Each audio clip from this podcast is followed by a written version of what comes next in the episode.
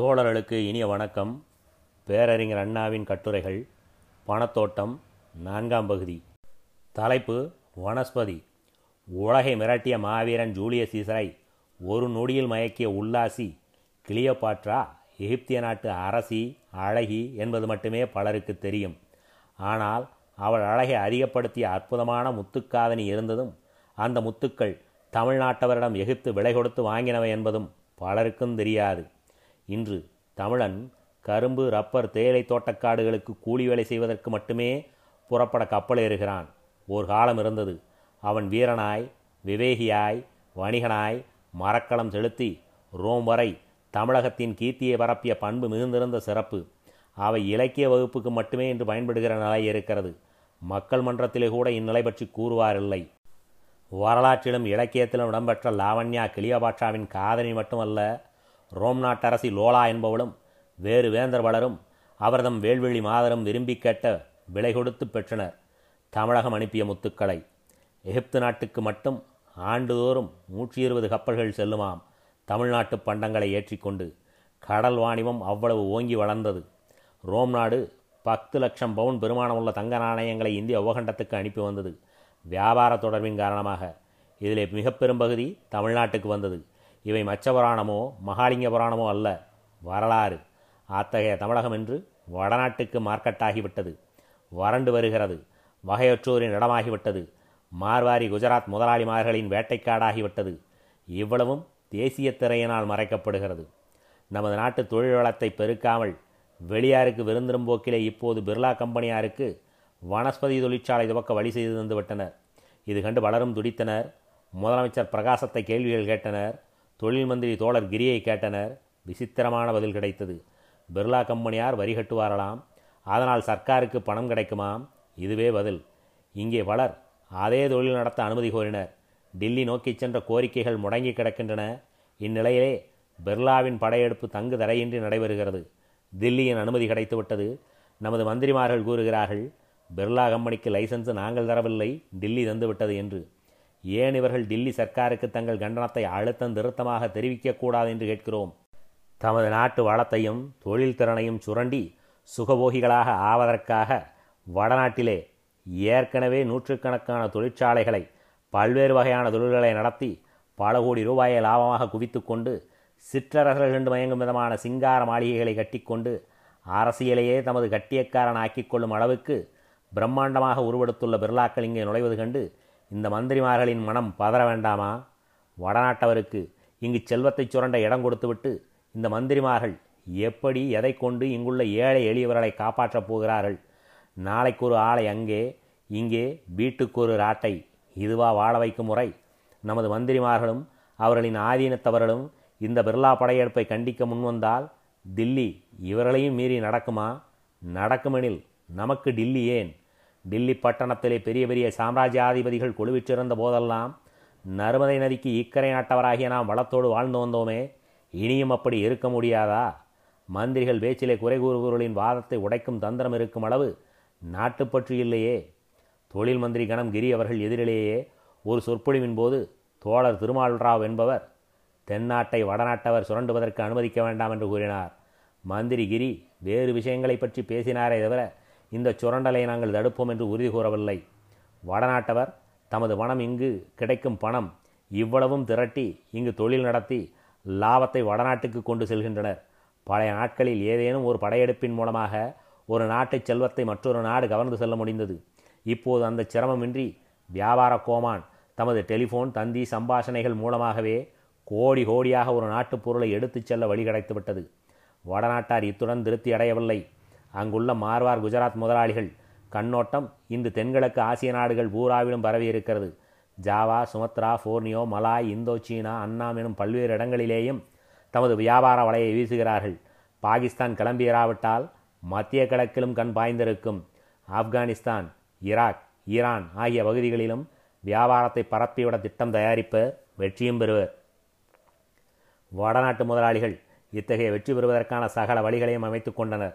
அவர்கள் முறை திறமை போக்கு மேனாட்டவரிடமிருந்து கற்றுக்கொண்டனர்.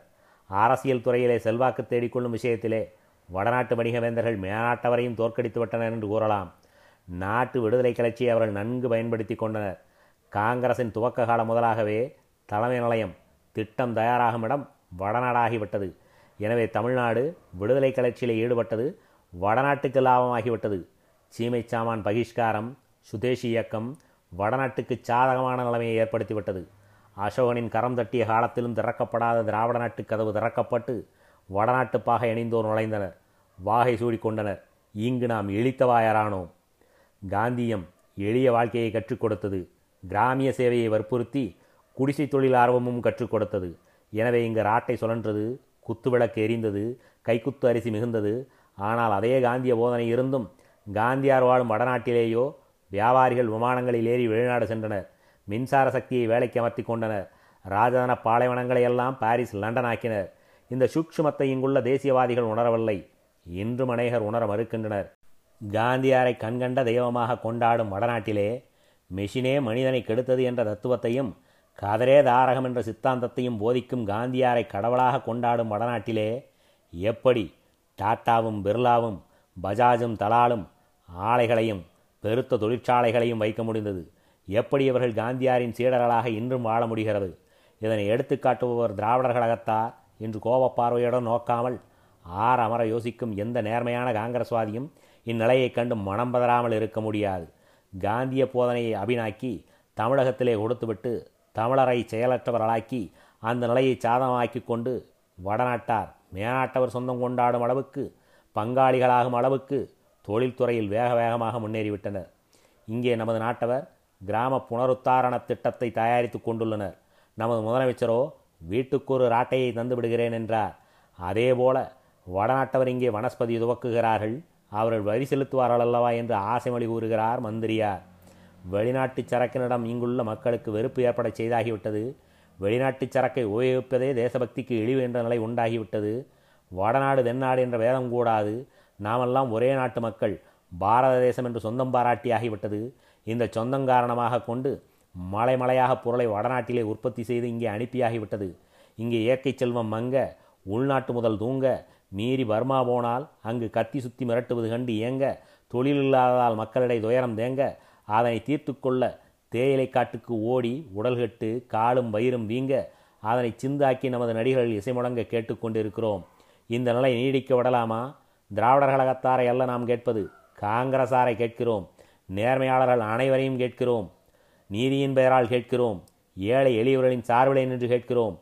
இனியும் பிறக்க இருக்கும் நமது பின் சந்ததியாரின் பெயர் கூறி கேட்கிறோம்.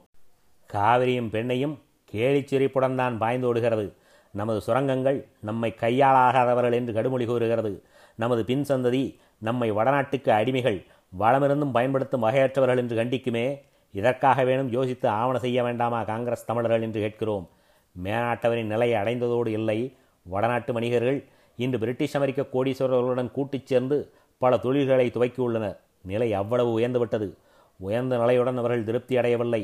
நம் நாட்டு வணிக வேந்தர்கள் வியாபார கோமான்கள் திருமலை திருப்பதி பூரி ஜெகநாத் காசி கயா கண்டி கதிர்காமம் சென்று வரம் கேட்டு கொண்டிருக்கும் வேளையிலே வடநாட்டு முதலாளிமார் லண்டன் வாஷிங்டன் பாரிஸ் பிரசல்ஸ் ஆகிய கஷேத்திரங்களுக்கு போய் முருகன் முக்கண்ணன் காந்திமதி ஆகிய தேவதேவியரை அல்ல மோட்டார் விமானம் இரும்பு எக்கு ரசாயனம் கண்ணாடி ஆகிய பலவிதமான தொழிலில் உள்ள நிபுணர்களை கண்டு பேசி தொழில்முறை நுண்ணறிவு மிஷின் வகை அமைப்பு முறை ஆகியவற்றை தெரிந்து கொண்டு வருகின்றனர்.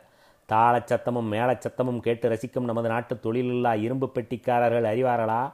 இந்த வடநாட்டு வணிகர்கள் அங்கே இருந்து பெற்று வரும் வரம் இந்த உபகண்டத்தை சூத்திரக்கயிறை அவர்களிடம் சேர்த்து வைக்கும். பிறகு அந்த கயிற்றுக்கு ஏற்றபடி இங்குள்ளவர்கள் ஆடும் பொம்மைகளாகியோட நேரிடும் என்ற சூட்சுமத்தை நம் நாட்டு மக்களை உதாசீனம் செய்வதும் வடநாட்டாரை அளவுக்கு மீறி தலையில் வைத்துக்கொண்டு கூத்தாடுவதும் தமிழ்நாட்டாருக்கே உள்ள ஒரு பிரத்யேகமான குணம். கல்கத்தாவிற்கு சென்றால் சித்தரஞ்சன் அவன்யூ பெபின் பால் ரோடு என்று பார்க்கிறோம். நம் சென்னையிலோ Ranade hall Gokhale hall Nehru cafe Tilak வாசகசாலை என்று காண்கிறோம். அம்மட்டுமல்ல பண்டித மோதிலால் நேருவை பறிகொடுத்தோமே என்று ரெக்கார்டு எடுத்து கல்யாண வீடு உட்பட எல்லா இடங்களிலும் அனவரதம் ஒப்பாரி வைக்க தயாராகியிருக்கிறோம் நமது சென்னை பத்திரிகை ஒன்றை எடுத்து பாருங்கள். அத்துடன் வடநாட்டு பேப்பர் எதையாவது எடுத்து பாருங்கள். வடநாட்டை பற்றிய செய்திகளும் வடநாட்டார் விட்ட அறிக்கைகளும் பஞ்சமில்லாமல் சென்னை பத்திரிகையில் இடம்பெறும். வடநாட்டு பத்திரிகைகளில் தென்னாட்டு சமாச்சாரம் அநேகமாக இராது. இந்த மாதிரி நான் எழுதி கொண்டே போவேன். ஆனால் உங்கள் பத்திரிகையில் இடம் இருக்க வேண்டும். இடமிருந்து நீங்கள் விரசித்தாலும் ஆமாம் என்ன தற்புகழ்ச்சி வேண்டியிருக்கிறது சார்? வடக்கத்தையும் எங்கே? நாம் எங்கே? அவங்க சமாச்சாரமே தனிதான் சார். சும்மா பேசிவிட்டால் போச்சா என்று சொல்வதற்கு வேண்டிய சிகாமணிகள் தமிழ்நாட்டில் இருப்பார்கள். கல்வியில் ஒரு தோழர் வடக்கத்தியர் விஷயம் என்று தலைப்பிட்டு தீட்டிய திருமுகத்திலே சில பகுதிகளை மேலே வெளியிட்டு இருக்கிறோம் திராவிட நாடு திராவிடருக்காக வேண்டும் என்பதற்கு நாம் காட்டும் பல காரணங்களிலே ஒன்று இந்தியா எனும் ஒரு அமைப்பிலே நாம் இணைந்திருக்கும் வரையில் சகல துறைகளிலும் வடநாட்டார் ஆதிக்கம் செலுத்துவார்களே ஒழிய திராவிடத்துக்கு உரிய நிலை கிடைக்காது என்பதாகும். வடநாட்டார் சரித காலத்துக்கு முன்பே இருந்து கூட தென்னாட்டவரை தாழ்த்தி வைப்பதையே நோக்கமாக இருந்திருக்கிறார்கள் என்பதற்கு எண்ணற்ற ஆதாரங்கள் உள்ளன. முடியுடை மூவேந்தர்கள் காலத்திற்கு பிறகு திராவிடத்தின் பிடி தளர்ந்துவிட்டது நடை குன்றிவிட்டது கலையும் வாழ்வும் கருகின செல்வம் தேய்ந்தது சீரழிந்தது இம்மட்டோ திராவிடத்திலே தன்னம்பிக்கையும் தோய்ந்தது பண்டு வாழ்ந்ததும் மறந்தனர். இந்நிலையில் துவக்கினார் வனஸ்பதியை பிர்லா. இதற்கு சமாதானம் கூறுகிறார் பிரதமர் பிரகாசம். இந்த நாட்டிலே நாம் வாழ்கிறோம். இதனை எடுத்து கூறினாலோ தேச துரோகி பட்டம். எதிர்க்க துணிந்தாலோ நூற்று நாற்பத்தி நான்கு நூற்று ஐம்பத்தொன்று எனும் தாக்குதல்கள். ஆனால் நமக்கு இருக்கும் நம்பிக்கை நெசிந்துவிடவில்லை. மாறாக வளர்கிறது. காரில் கப்பிய இடத்திலே கீழ்கோடியில் கொஞ்சம் வெளிச்சம் தெரிகிறது. காங்கிரசுக்கு உள்ளே இருக்கும் சிலருக்கே இன்றைய நிலை பிடிக்கவில்லை நெஞ்சு குமுறுகிறது.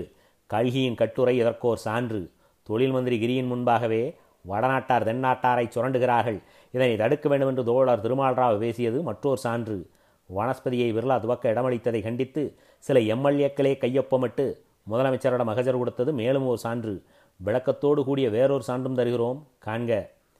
வர்த்தகத்துறையில் ஆங்கிலேயரமிருந்து பெற்ற உரிமைகள் அனைத்தும் பம்பாய் துறைமுகத்தோடு நின்றுவிட்டன. தமிழர்க்கே உரியதாய் இருந்தது கலை. ஆங்கிலேய அதிகாரத்தார் அதை பறித்து நம்மை பாழ்படுத்தினர். இழந்த அதிகாரத்தை பற்றே தீர்வன் என்று வீறு கொண்டு எழுந்து சுதேசி கப்பல் கம்பெனியை தோற்றுவித்தார் வாவு சிதம்பரம் பிள்ளை. ஆங்கில வர்த்தக கூட்டத்தார் அடக்குமுறை கொண்டு அவரை அழிக்க முயன்றனர் முன்ஜென்மம் பாவத்தை கழிக்க மற்றொரு ஜென்மம் வாய்க்கும் என்பார் சமயவாதிகள். ஆனால் இந்த ஜென்மத்தில் ஏகாதிபத்தியத்தை எதிர்த்த பாவத்திற்காக இரு ஜென்ம தண்டனை அடைந்தார் சிதம்பரம் இல்லை கப்பற் தொழிலை ஆங்கிலரிடமிருந்து கைப்பற்று என்று போராடி துன்பமுற்றவர் தமிழர். அன்று சிதம்பரனார் போராடிய நாளில் உறங்கி கிடந்த வாழ்ச்சந்த் ஹீராச்சந்துகள் இப்போது கப்பற் தொழிலில் பணத்தை வாரி குவிக்கின்றனர். இந்த விளக்கம் வேதனை வருத்தம் தேசியநாதத்தோடு கூடியது. தோழர் சிவஞான திட்டம் தமிழ் முரசு இதழில் இருப்பது. இத்தகைய குமரர்கள் காங்கிரசுக்குள்ளே தோன்றிவிட்டது மட்டுமல்ல வளர்கிறது. இந்த நிலையையும் மறந்து முதலமைச்சர் அச்சமும் கூச்சமுமின்றி பிர்லா கம்பெனி வைத்தால் என்ன? வரி கட்டுவார்கள். அது நமக்கு லாபம்தானே என்று சொத்தைவாதம் செய்கிறார். இந்த வடநாட்டு படையெடுப்பை தடுக்கும் தீரர்கள் இல்லையா? இதன் விளைவுகளை தெரிந்து கொள்ளும் விவேகிகள் இல்லையா? ஏன் அவர்களெல்லாம் ஒன்று கூடி இந்த படையெடுப்பு கூடாது? இதனை தடுத்தாக வேண்டும் என்று கூறக்கூடாது. நாட்டை சுரண்ட ஒரு கூட்டம் இருக்கிறது. அவர்கள் கதறணிகிறது என்ற காரணத்திற்காக. அதனை அனுமதிப்பதா? ஆள்வது யார் நாட்டை மீட்டிட நானாவிதமான கஷ்ட நஷ்டப்பட்ட தோழர்களா? அல்லது பிர்லா கூட்டமா? பிர்லா கூட்டத்துக்கு வேட்டைக்காடு தயாரித்து அதற்கு தேசிய வெளி அமைத்து தரவா இத்தனை பாடும் பயன்பட வேண்டும்? பயங்கரமான பாம்பு ஒரு மனிதனின் உடலை சுற்றி கொண்டால் அவன் எப்படி திகைப்பான்? அவன் முகத்திலே பாவம் எப்படி இருக்கும் என்பதை கண்டுகொள்ள அருமையான சந்தர்ப்பம். வாருங்கள் வாருங்கள். இந்த காட்சி அபூர்வமானது என்று அழைக்கிறார் காட்சிச்சாலை விளம்பர அதிகாரி. காட்சி மேடையிலேயே காணச் செகியாத காட்சி. பாம்பு ஒருவன் உடலை சுற்றி கொண்டு வதைக்கிறது. இந்த வதைப்படும் காட்சியை காண கட்டணம் செலுத்தினார்கள் அல்லவா சிலர்? அந்த பணத்தை காட்டி காட்சிச்சாலை விளம்பரகர்த்தா கழிப்புடன் கூறுகிறார். மனிதன் பாம்பிடம் சிக்கி வதைகிறானோ? வாகம் வாவமல்லவா எப்படி ஐயா மனம் வந்து இந்த காட்சிக்கு இடமளித்தீர்கள்? தகுதியா முறையா என்று கேட்கிறீர்களே. நான் இப்படி ஒரு காட்சியை ஏற்பாடு செய்ததால் தானே பணம் கிடைத்தது என்று கூறி பூரிக்கிறார். காட்சிச்சாலையின் பெயர் வனஸ்பதி விளம்பரகர்த்தா வேறு யாருமல்ல நமது மாகாண முதலமைச்சர் ஆந்திரகேசரி பிரகாசம் காருதான். இந்த நாடு திராவிட நாடு சென்னை மாகாணம் தொழில்துறையிலே மிக மிக பின்னணியில் இருக்கிறது என்பதை யாரும் மறக்க முடியாது மறுக்கவில்லை. வடநாட்டு வாணிபவேந்தர்கள் இங்கு தமது திறமை வசதி ஆகியவற்றை உபயோகித்து பெரியதோர் செல்வாக்கை ஏற்படுத்தி கொண்டனர். பெரிதும் நம்ம ஊரிலே காணப்பட்ட வியாபார இடங்களெல்லாம் இன்று வடநாட்டவரிடம் சிக்கிக்கொண்டன சென்னையிலே வியாபாரம் மிகுந்த பகுதியின் பெயரே இப்போது சவுகார்பேட்டை. அல்லது குஜராத்திப்பேட்டை என்றாகிவிட்டது. வைரம் முதற்கொண்டு இனிப்பு பண்டம் வரையிலே வடநாட்டவர் விற்கத் தொடங்கி இங்கே தொழில் வளம் வறண்டுவிடும் நிலையை உண்டாக்கிவிட்டனர்.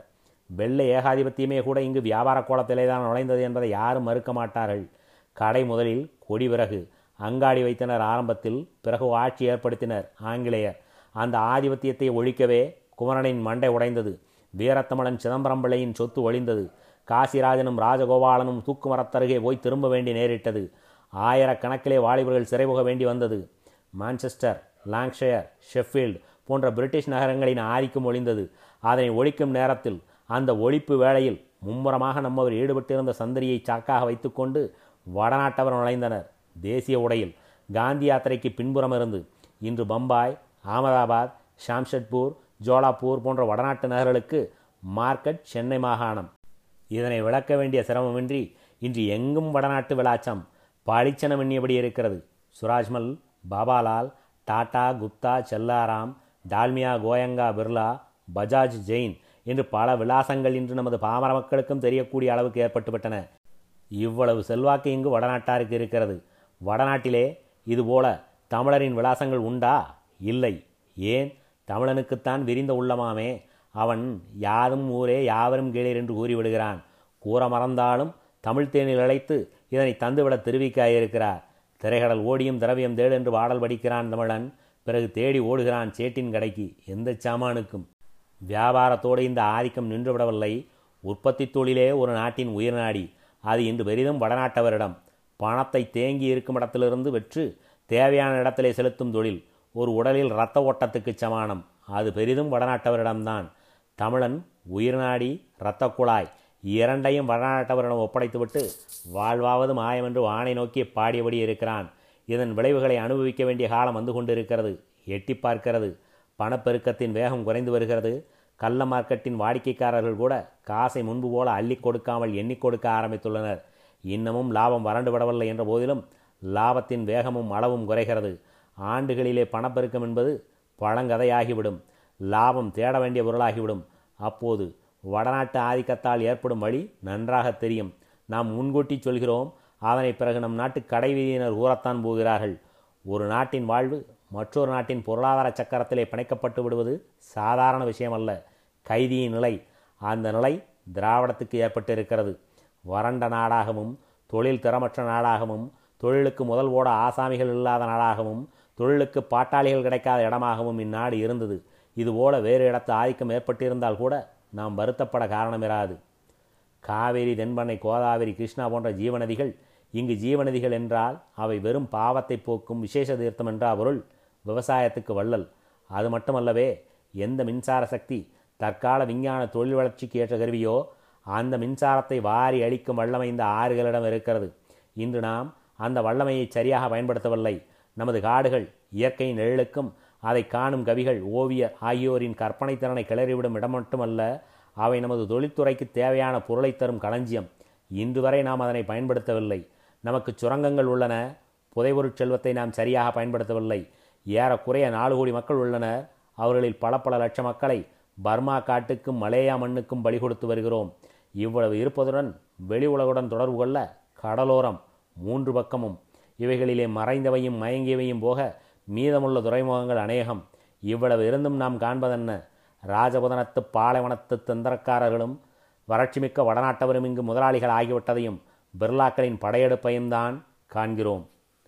பகுதி நான்கு முற்றியது.